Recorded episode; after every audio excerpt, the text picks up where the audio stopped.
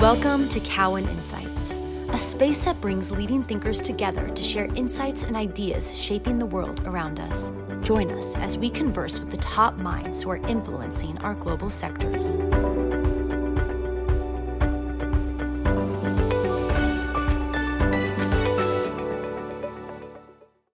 I'm Yaron Werber, biotech analyst at Cowen. I'm very excited to be joined by Natalie Holles, CEO of Third Harmonic Bio, and Effie Toshav, partner at Fenwick and West, in this episode called A Look Behind the Scenes.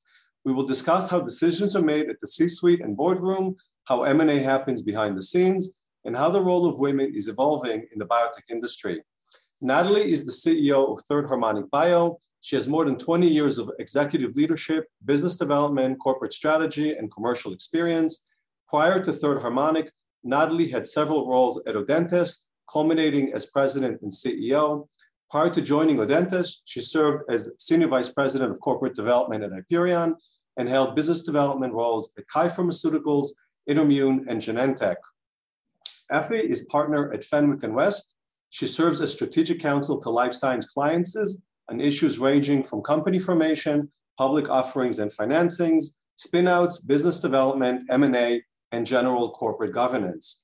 Some of her corporate clients included Audentes, Denali, Juno, Loxo, and Morphic, and funds such as Frazier, New, Engl- New Enterprise Associates, Red Miles, and Samsara. Prior to joining Fenwick and West, Effie served as Senior Vice President and General Counsel at Sarepta and General Counsel at GlycoFi. Uh, ladies, it's so great to have you with us and thank you for joining us. I feel like I've known each of you for many, many years across your various roles. And so it's a real pleasure to have you. I appreciate it. You're both very experienced in working closely with boards, uh, setting and executing strategy. And I imagine that you know all boards have a certain amount of commonality, but also some differences about how strategic decisions are made. So maybe Natalie, just to start with you, how informed are biotech boards about the factors that can drive success or failures in strategy? And, and how much input do they really provide into the suites, into the C-suites when they're setting the strategy? Hmm. I think the particular level of knowledge or acumen that a board has is is very personality and experience dependent. Um, your board, your investor board members see a breadth of experiences. And the idea is that your operating directors experience depth. And between those two, you can triangulate in and get sufficient uh, variability and experience to help management drive good decisions. Um, in terms of how the board can help management set strategy, I think I think setting strategy is fundamentally a, a management exercise um, that is to be sort of vetted and pressure tested with the board. If you set up a really effective board meeting and really focus on the key strategic topics, you can get great input from your boards, and that's that's what I definitely try to do um, in working at my presentation materials and my agenda for my board meetings is, is use the time to get the richest input on the most important elements of the business. And maybe just in, in your experience, sort of more broadly, you know, throughout your whole career, do boards consider alternative strategies before choosing a certain path? You know, how, how didactic is it versus the C-suite doing their best to choose strategy and then convincing the board and getting really the board sort of, you know, fine fine-tuned input but the, the strategy largely is driven by the C-suite without a lot of input from the board? Oh, that's that's an interesting question. I think it varies over the life cycle of a company. I think in the very early days of a company, a board can be heavily involved in strategy development, and then as the the company matures, as the leadership team sort of settles into to management of the company, as the enterprise scales, boards um, maybe then pull back into more of a governance mode versus a sort of direct strategy setting mode.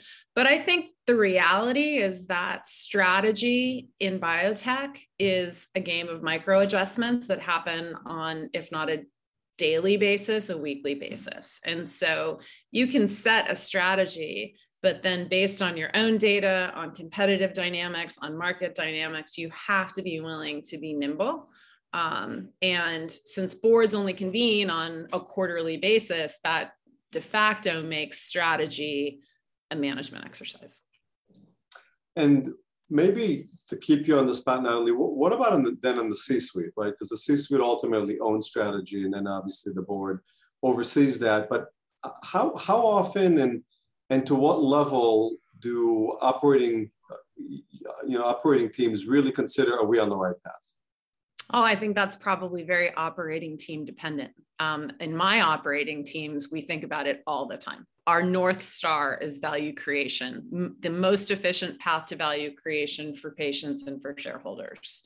And to make sure that you are staying on that course, you need to ask yourself that question every time you convene. I think that's that's probably a result of you know the time in which I grew up in this industry and the, the first half of, of my career were very lean times, not unlike what we're experiencing now. And so you had to be disciplined in your thinking and your resource allocation. But uh, I won't generalize and say the experience of my operating teams is the experience of every operating team. I think it varies.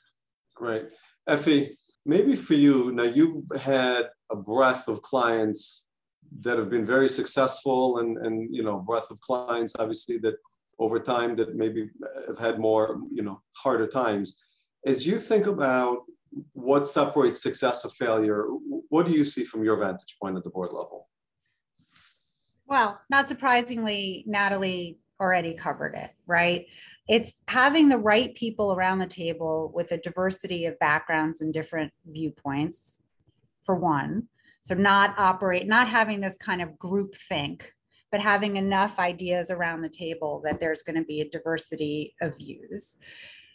I'm hopeful I'm repeating what Natalie said because I happen to think it's right, but maybe maybe from a different vantage point, having the right process in place. So having board materials ahead of time, having open and honest discussion without people getting defensive, without people creating silos on the board, without, you know, sort of in the corner discussions not involving everybody. That's that kind of process doesn't lead to having a full information set on which decisions can be made.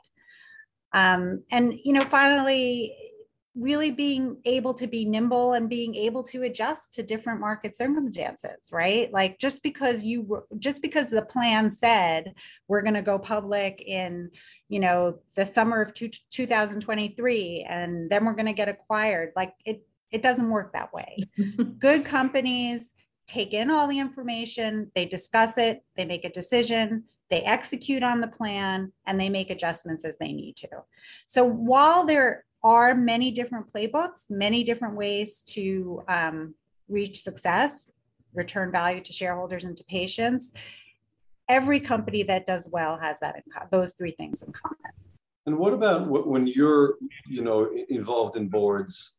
When when programs are risky, how much discussion is there about sort of dual tracking the future and, and asking yourself, gee, this program, should we proceed or do we owe it to ourselves to really move in a different direction, maybe even cancel the program early, pre-data?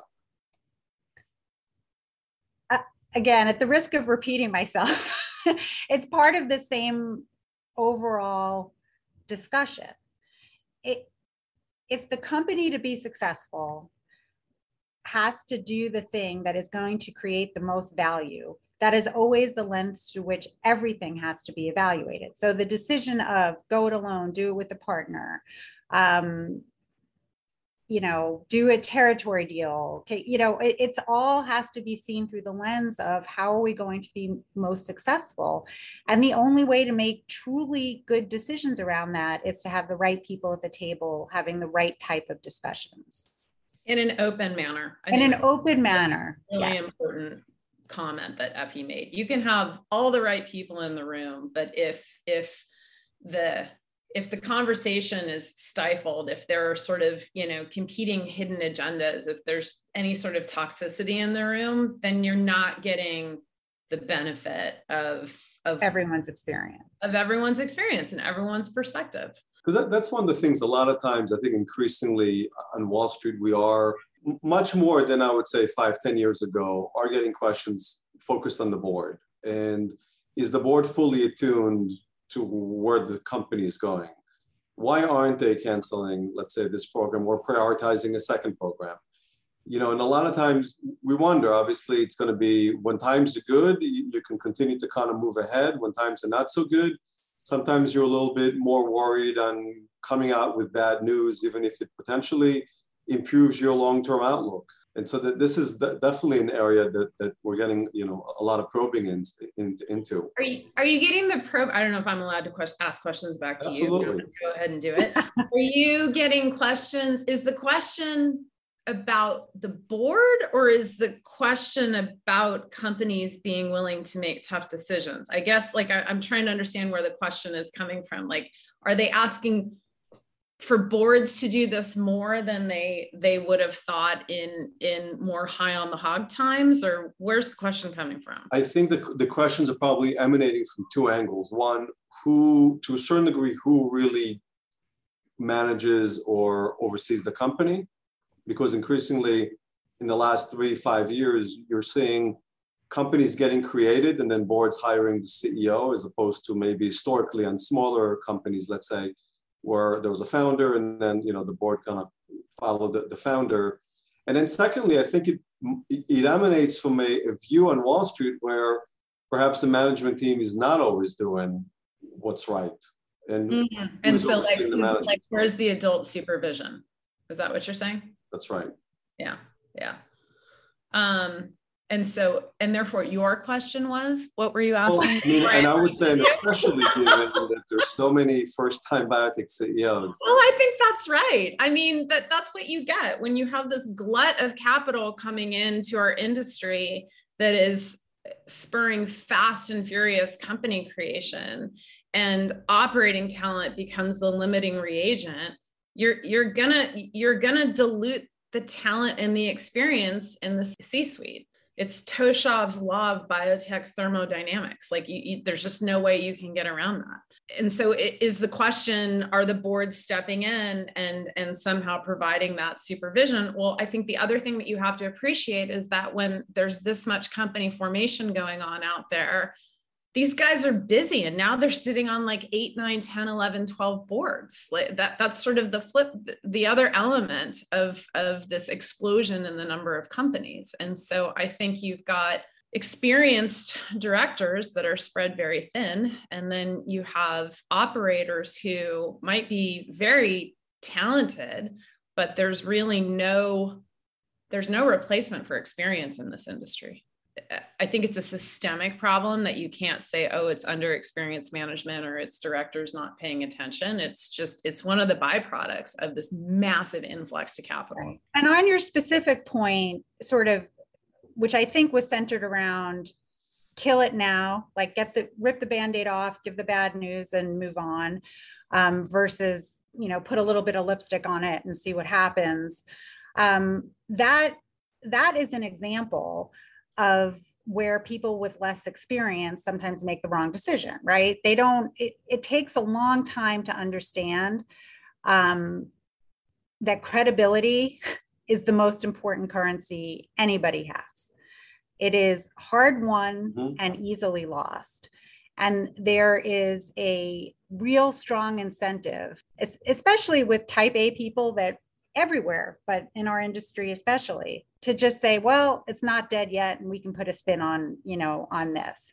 What is missed often with people with less experience is the real underappreciation of the importance of just being straightforward, maintaining integrity, building credibility. Yeah. Yeah, I think that's true. And I, I also think it's it's actually harder to kill programs when the market is frothier because you have heart you you have further to fall um, if you deliver news that people don't like. I think now is a great time to be killing programs. Right. Because you are not get who cares? How much lower can you go? yeah. When when trading at half cash is the new trading at cash, like this is a great time to kill programs. Um, because the the the relative pain might be great, but the absolute pain is is de minimis. Um, but those are those are deeply rutted behavioral patterns that are difficult to change. And I think we all have a little bit of sort of this, you know, denial going on where where we we, we think that, you know, every week like is it going to turn if we hit the bottom is is what felt normal for the last 6 years going to come back. Mm-hmm. Um, and um, I think that it takes a while for sort of the reality of what these markets mean for operating plans to actually sort of trickle down and get pulled through. Yeah, I mean, look, what, what we saw in February of 2021 was not real. And I, I contend that what we're seeing now, just open the screen now, that's not real either.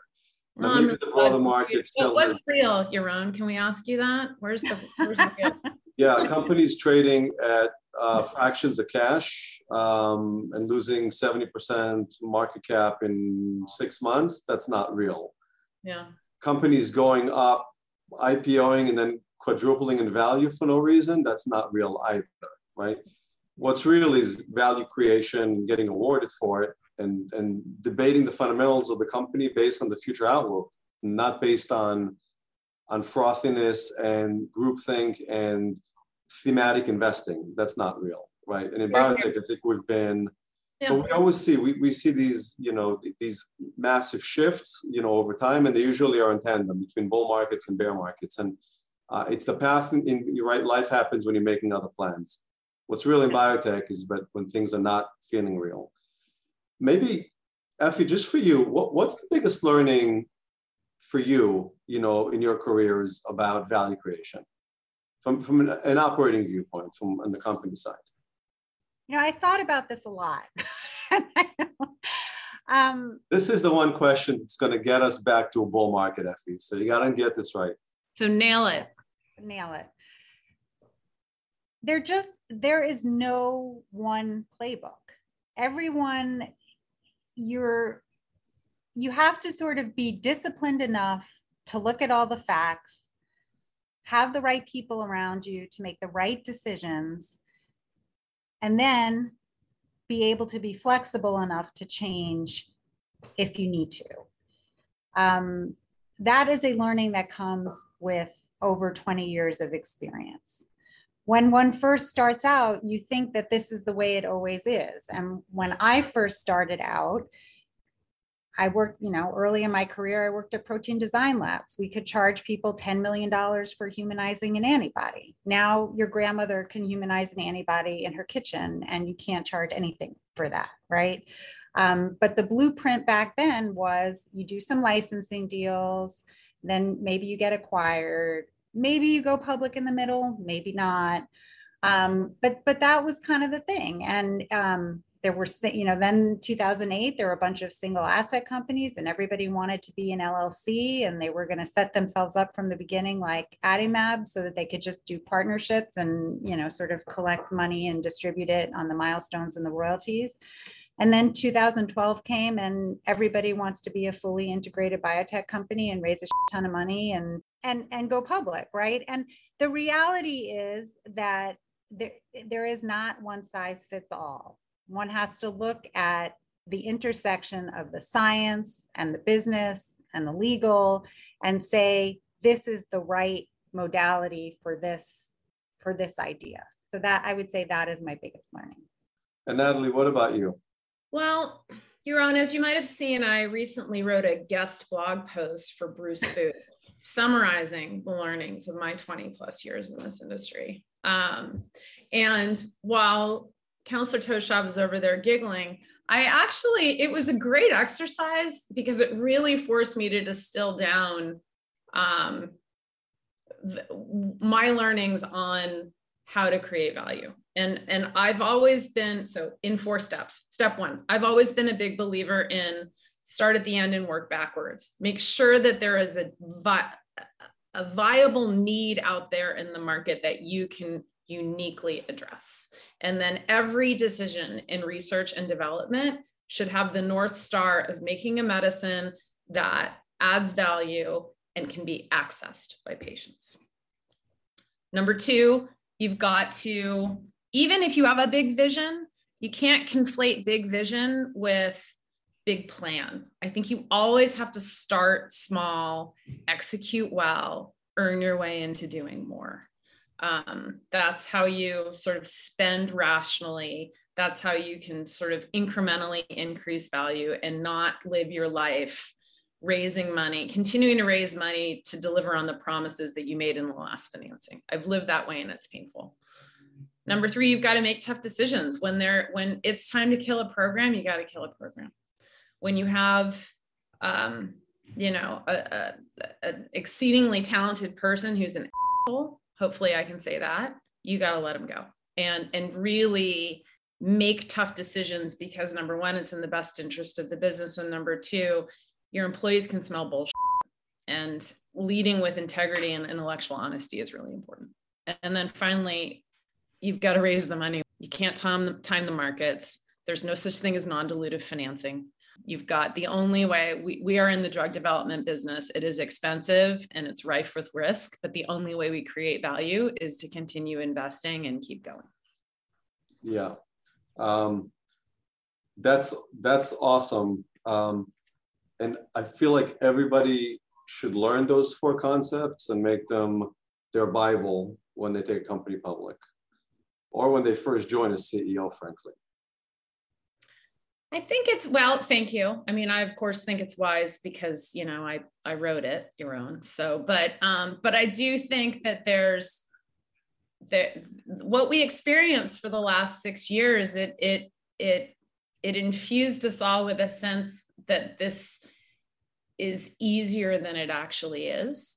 And I think having some humility about this and realizing that it's hard and you're going to have to do hard things in order to win is is really sort of the key ingredient to success. Do, doing hard things is always easy in hindsight, but it's always the right decision. Yeah. Yeah. Do you know that that uh Teddy Roosevelt man in the arena quote? No. Oh, it's it's a great quote, but it, it's it's basically about you know credit goes to the man who is not afraid to fail who might be face down in the dust with blood all over his face but he gets up and keeps going because there's there's valor and value in the attempt. And that has always resonated for me because i've had really really dark moments in my career. Um, and i've had high highs too but like all of them the sum total of them is it gives you wisdom yeah, and, and you know, th- this is a the episode of this title is very apropos named "Look Behind the Scenes," and it's always like the first advice is to a new CEO is hurry up and get your first blow up out of the way, because it's never the first one that works, as much as we hate to admit it. So this is a biotech deal making podcast series, and I know everybody's absolutely loves to talk about M&A, even though there isn't a lot of M&A so far, at least in the middle of April 2022. So maybe um, Effie to you and then Natalie, what leads to decisions to sell a company as opposed to continue going alone? And, and you've been involved in several, you know, fairly high profile exits recently, Effie, on your client side. So maybe can you talk about that? Did they all plan to get acquired? Well, one should never plan to get acquired. You run your business. This this is an old adage and it's true. Companies are bought they're not sold. And that really has to be where where everybody is grounded, where where the process doesn't go well. Um, in terms of the decision, it, that's often pretty clear, right? Um, most M&A happens with a convicted buyer that puts an offer on the table that is enough to get management board attention and then it's just a an exercise in getting the price to where you want it and making sure that the people are taken care of. But in in, in the m&a that i've been involved in it, it hasn't it the the the price was right and was designed to be right and was the right thing that was um, viewed to to return to the shareholders. It was the right decision there there are other kinds of m&a but at the end of the day it's what is what is in the best interest of the company and of the shareholders. And that I mean from a legal and a business perspective, that that is what guides the decision. You know, are there are there questions behind that question because it's sort of a, a pretty, you know, those offers are designed to be enticing, right? Mm-hmm.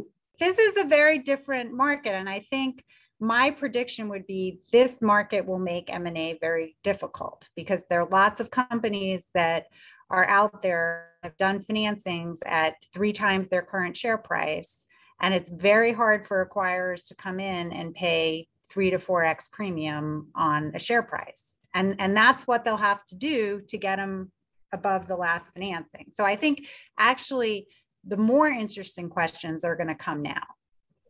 I agree with that because when you're trading at a high and you're getting 100% premium over that for m&a it's a pretty clear cut. yeah okay. Yeah. but i think we're heading into a more interesting more interesting time. Yeah. and in most cases that the companies you're saying companies are bought or not sold that means there is an incoming bid in your experience, do companies, or is it more often to just get an unsolicited bid, or is it equally or, or, or you know, more often for the companies to actually go out and shop themselves and do a process?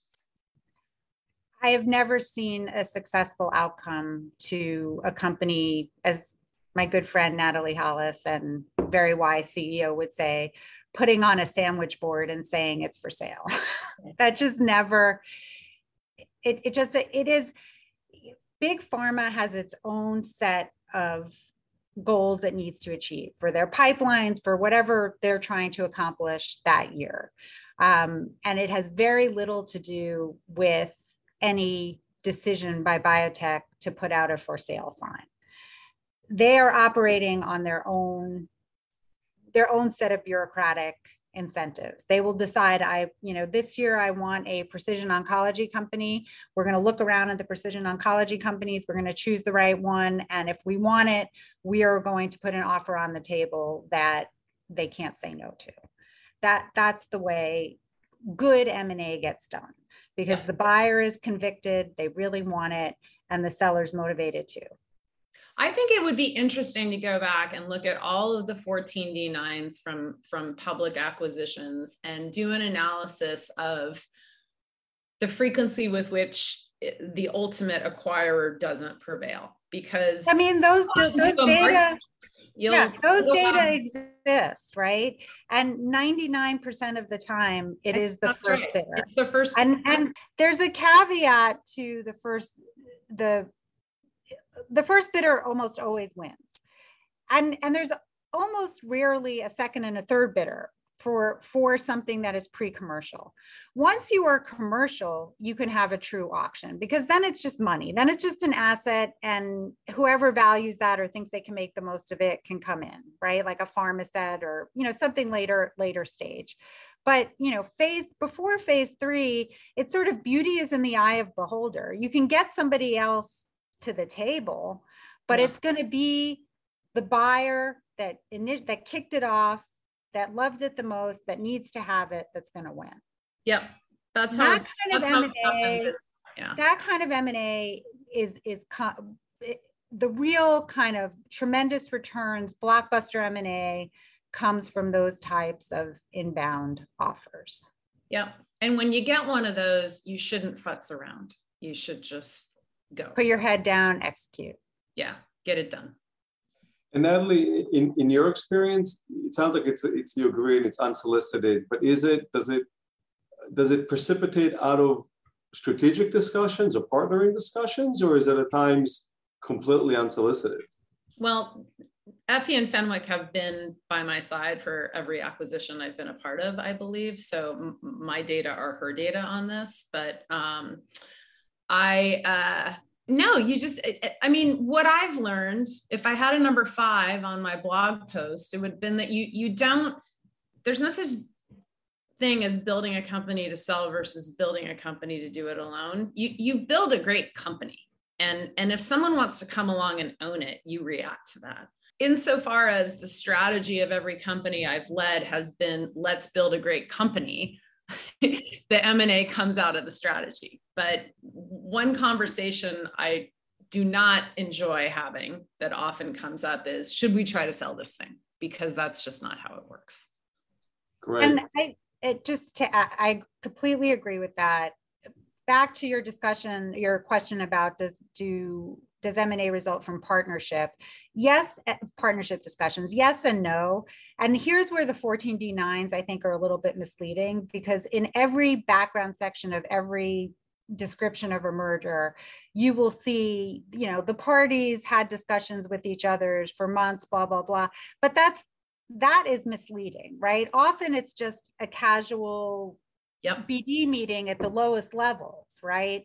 And then and and not some like hot and heavy partnership discussion that then flips to M&A because often those are coming from two very different parts of a huge organization. Low level BD discussions has nothing to do with 200% premium offer to buy the company. So while the two can happen at the same time, one does not very often just automatically flip into the other. There's some intervening something that happens. 100% agree. Um, great, which is which is frankly in many ways again, and I'm glad we're really sort of probing all of that. It's it's it's in many ways very counterintuitive to what most people uh, in in on the on the Wall Street side are thinking, who who they think that M&A happens precipitously, very quickly, based on a need from the buyer. Like a phase three fails, and the next week they're going to buy XYZ company. It just doesn't work that way or that a company is shopping themselves and they're going to get acquired imminently because all biotechs are shopping themselves. I, I think I think really B doesn't work that way. A, it does sometimes happen precipitously, the actual action of, hey, we got a letter, but there's there's generally a lot of strategy that's going on internally within the buyer to get to the point that you decide, hey, we want to get into gene therapy or we want to buy a, a, precision oncology. But but from the experience from the seller side is, oh my God, we just got a letter. Right. The letter is a culmination of a lot of work on the buyer side. Yep. And often it comes out of the blue. Yep. And then for the seller, it's time to get to work. Well, you've been getting to work, but now you're you're running a different process. So one of the other topics that, that I think is very topical and very important, and I'm glad both of you agreed to participate in this podcast, is really the role of women and the growing prominence of the role of women in biotech. Yet still less than half the seats in the C-suite or boardroom are, are women. And correct me if I'm wrong based on your experiences, but that's definitely the prevailing data. So maybe to both of you, and, and, this is obviously a lot more personal, but what has been your experiences as women building your career in the last 20 years, right? You know, 15 years ago must feel very differently than now. Um, sure. First of all, we're going to start our own podcast on this, Yaron. So we're not going to use all material here, but we'll give you some snippets. You got to give me the um, top five snippets, though. Yeah, yeah. I'm, I'm, not going to scoop myself. So I think I think the question, the comment about the relative dearth of women in leadership uh, and board positions now is related to what it was like 15 years ago because when you want diversity in leadership and on boards, you can't snap your fingers and and um, and make a, a, you know sort of create this this pool of super experienced um, you know well track recorded people of various backgrounds. Um, 15 years ago, it was really hard to be a young working mother that wanted to keep working. You had to make a number of in my mind, like bullshit dichotomous decisions between your career and your personal life. And I think the nature of those decisions and the lack of flexibility at that time forced a lot of women to make decisions that impacted their careers such that you don't have as many women that are, you know, seasoned that kept going in the early years. Sorry to interrupt, but think about what our lives would have been back then, even if we had Zoom. I mean, it took the pandemic to give us real operating Zoom, and yeah. we didn't we didn't have that. we didn't, we have, didn't have no, we didn't have a mother's room anywhere where we no. could, you know, take conference calls and pump. And I mean, we, yeah, we probably can't say what we did to get around those obstacles on this podcast but yeah. those were obstacles that we had to overcome. they, they were they were real. Um i when i wanted to work from home a couple days a week after my first daughter was born i had to quit my job as an employee forfeit my equity and my benefits and consult back to the company in order to make that work. When I, I came back from maternity leave after my first daughter was born, three months on the dot, because that's what you did. One of the things that I really relish now that I'm in charge of my little company, but I at least get to sort of set the culture for for for my company is that we lean into flexibility and um, I realize leaning in is a even a loaded term. Um, I, I embrace the flexibility um, that Zoom provides. Um, we are intentionally hiring on a geographically dispersed basis so that I can access the best talent in situ. I set very high expectations of myself and my team, and then leave people to execute in a manner that works with their lives. Um, it wasn't like that 15 years ago. So my hope is that 15 years from now, we won't be having this discussion about what leadership teams and boardrooms look like because everybody will be there. Right. So so maybe just a quick follow up um, because that that's been driven by the pandemic, right? So this is not even about the growing rise of, of women in biotech, but rather this has to do with flexibility, which is critical, and um, and affording to source best talent throughout the country that frankly leads into another conversation, which is not specifically on topic of what I just asked, but that's about how do you grow culture, especially from the ground up when everybody's around the country and they're not in the same facility as often. Even though I believe even pre-existing right before the pandemic, about half the workforce was typically remote at any one point anyway. Um, but that, that's a, maybe a different question. Okay, so flexibility obviously is critical. Uh, that's one. What else? What about acceptance? What about um, equality? Not just pay. I meant voice, prominence, uh, gravitas in the room, which I guess must also come from experience. And then also, what about um, role models and mentorship? Can you maybe we didn't have those? those? no, no, no, no. You know, there's something empowering about making your own way. And I, I don't want to speak for Natalie here, but I will because we did this together. We did it together. We we put our heads down and we did our jobs and we had to be three times as good as everybody else and we were rewarded for it. And that is a two decade body of experience that we lean on now. And when we tell people things, they listen to us because the track record speaks for itself.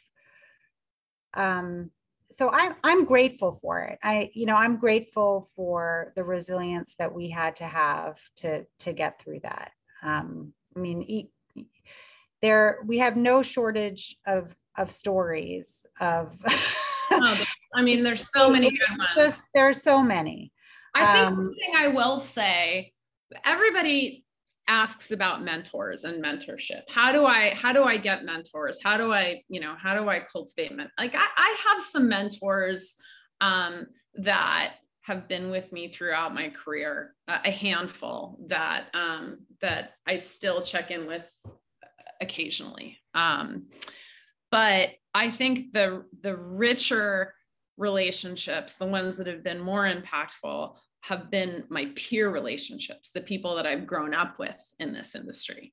Um, Effie at the top of that list. But I think about other people with whom I've grown up in this industry Angie You from Amunix, Jeremy Bender at day one.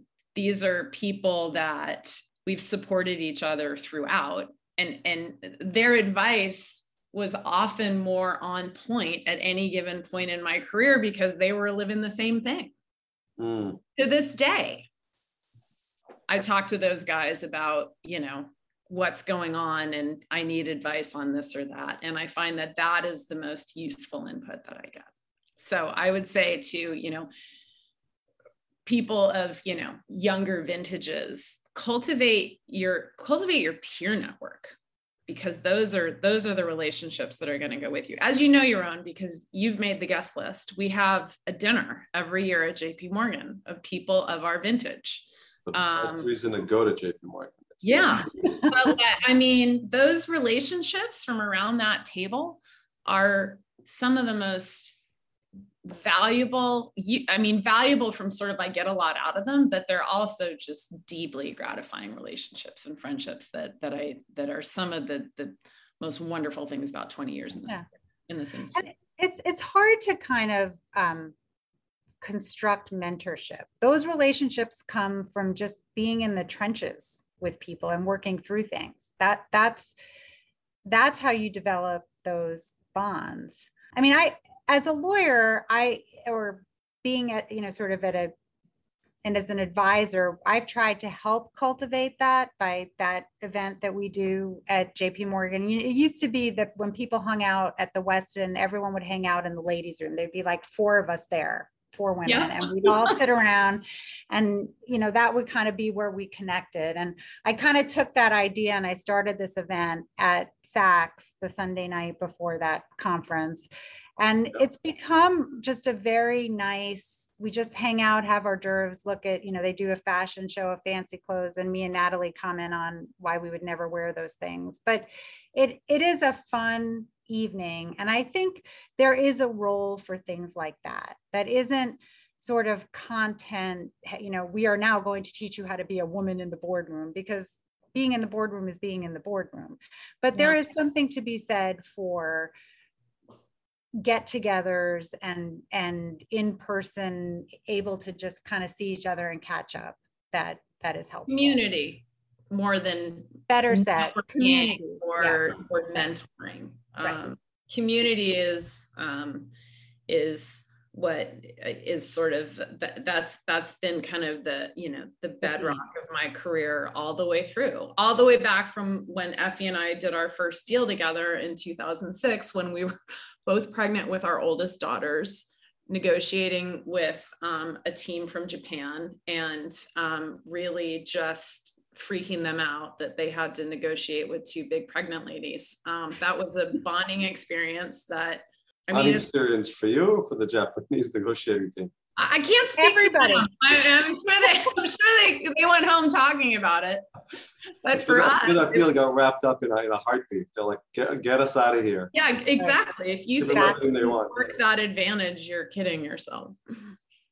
Did, did it feel lonely there were a lot of times it felt lonely coming up when I, w- I did business development, which was very male dominated.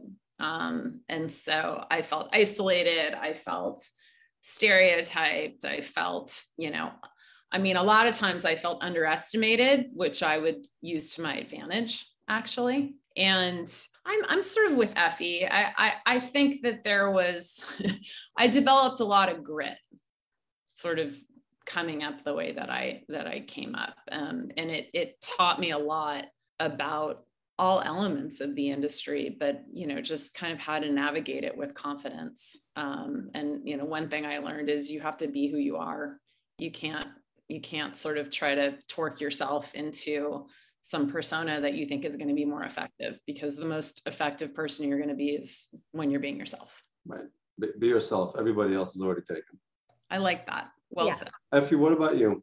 I mean, you had to navigate both the biotech operational community and well, and the legal, the, the lawyer community too. Here's where being Israeli really helped. I really didn't care. you know, I didn't. It never occurred to me. I just knew what I. I, I was so. I have always been so passionate about my work and always felt like I found the perfect job for me. People pay me to be obsessional. I mean, there there's yeah. so I, I always felt tremendously grateful for that and like I was going to work my hardest to do my best and serve my clients. And I think the operating roles really helped there too, because I knew what it was like to be on the other side of the table. So I could really, really felt like I could be of great service to my clients. And that has always been such a privilege and a, a just source of joy for me. So I didn't, all the other stuff I didn't have to think much about. I mean, it was inconvenient pumping and doing conference calls in airport bathroom stalls, but okay, I got some great stories out of it. Yeah. That, that, that's for another time. Okay. That's for our podcast. That's yeah. for your podcast. Effie, yep. what, what advice would you give young women in biotech now? I, it's not different from advice that I would give anybody of that generation coming up. And interestingly, it's so it's so different now, at least at, at Fenwick. My male associates or even partner, they will take six month paternity leave and they'll divide it up and take two months in the beginning and four months at the end. And I mean, I never took one day of maternity leave. So I think the, these changes are all wonderful and it's allowing thing everyone to be more i mean zoom it's all allowing for a much more flexible balanced life.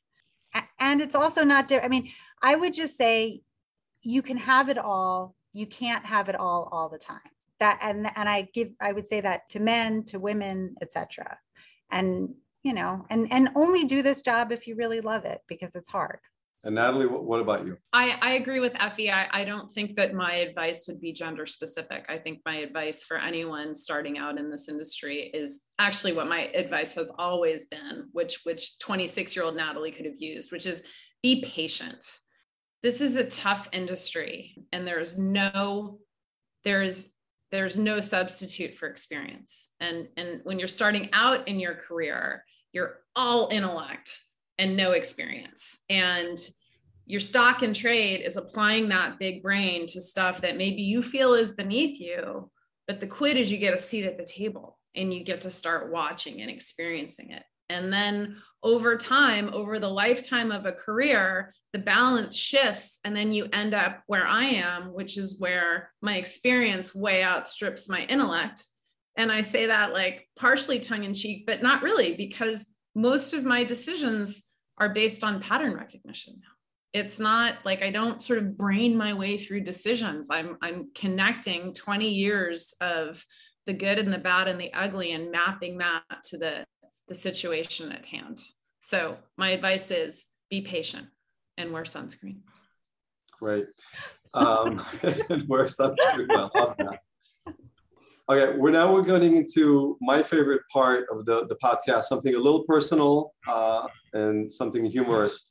Um, because pumping in airport restrooms was that, that wasn't good enough. Yeah, yeah. good enough. But that's going to be on your podcast. It's tell me one thing about you that no one knows. That no one knows, or that, that no like one, your average listener wouldn't know. That the average listener, it's up to you. And after this, everybody will know. I dropped out of medical school at Harvard after three days. What? I had yeah. no idea. How did I know that? know that? Oh, see, I stumped you. Now ask me why three days? Why three days? Because I couldn't get a flight home on the second day. True story. And so what happened?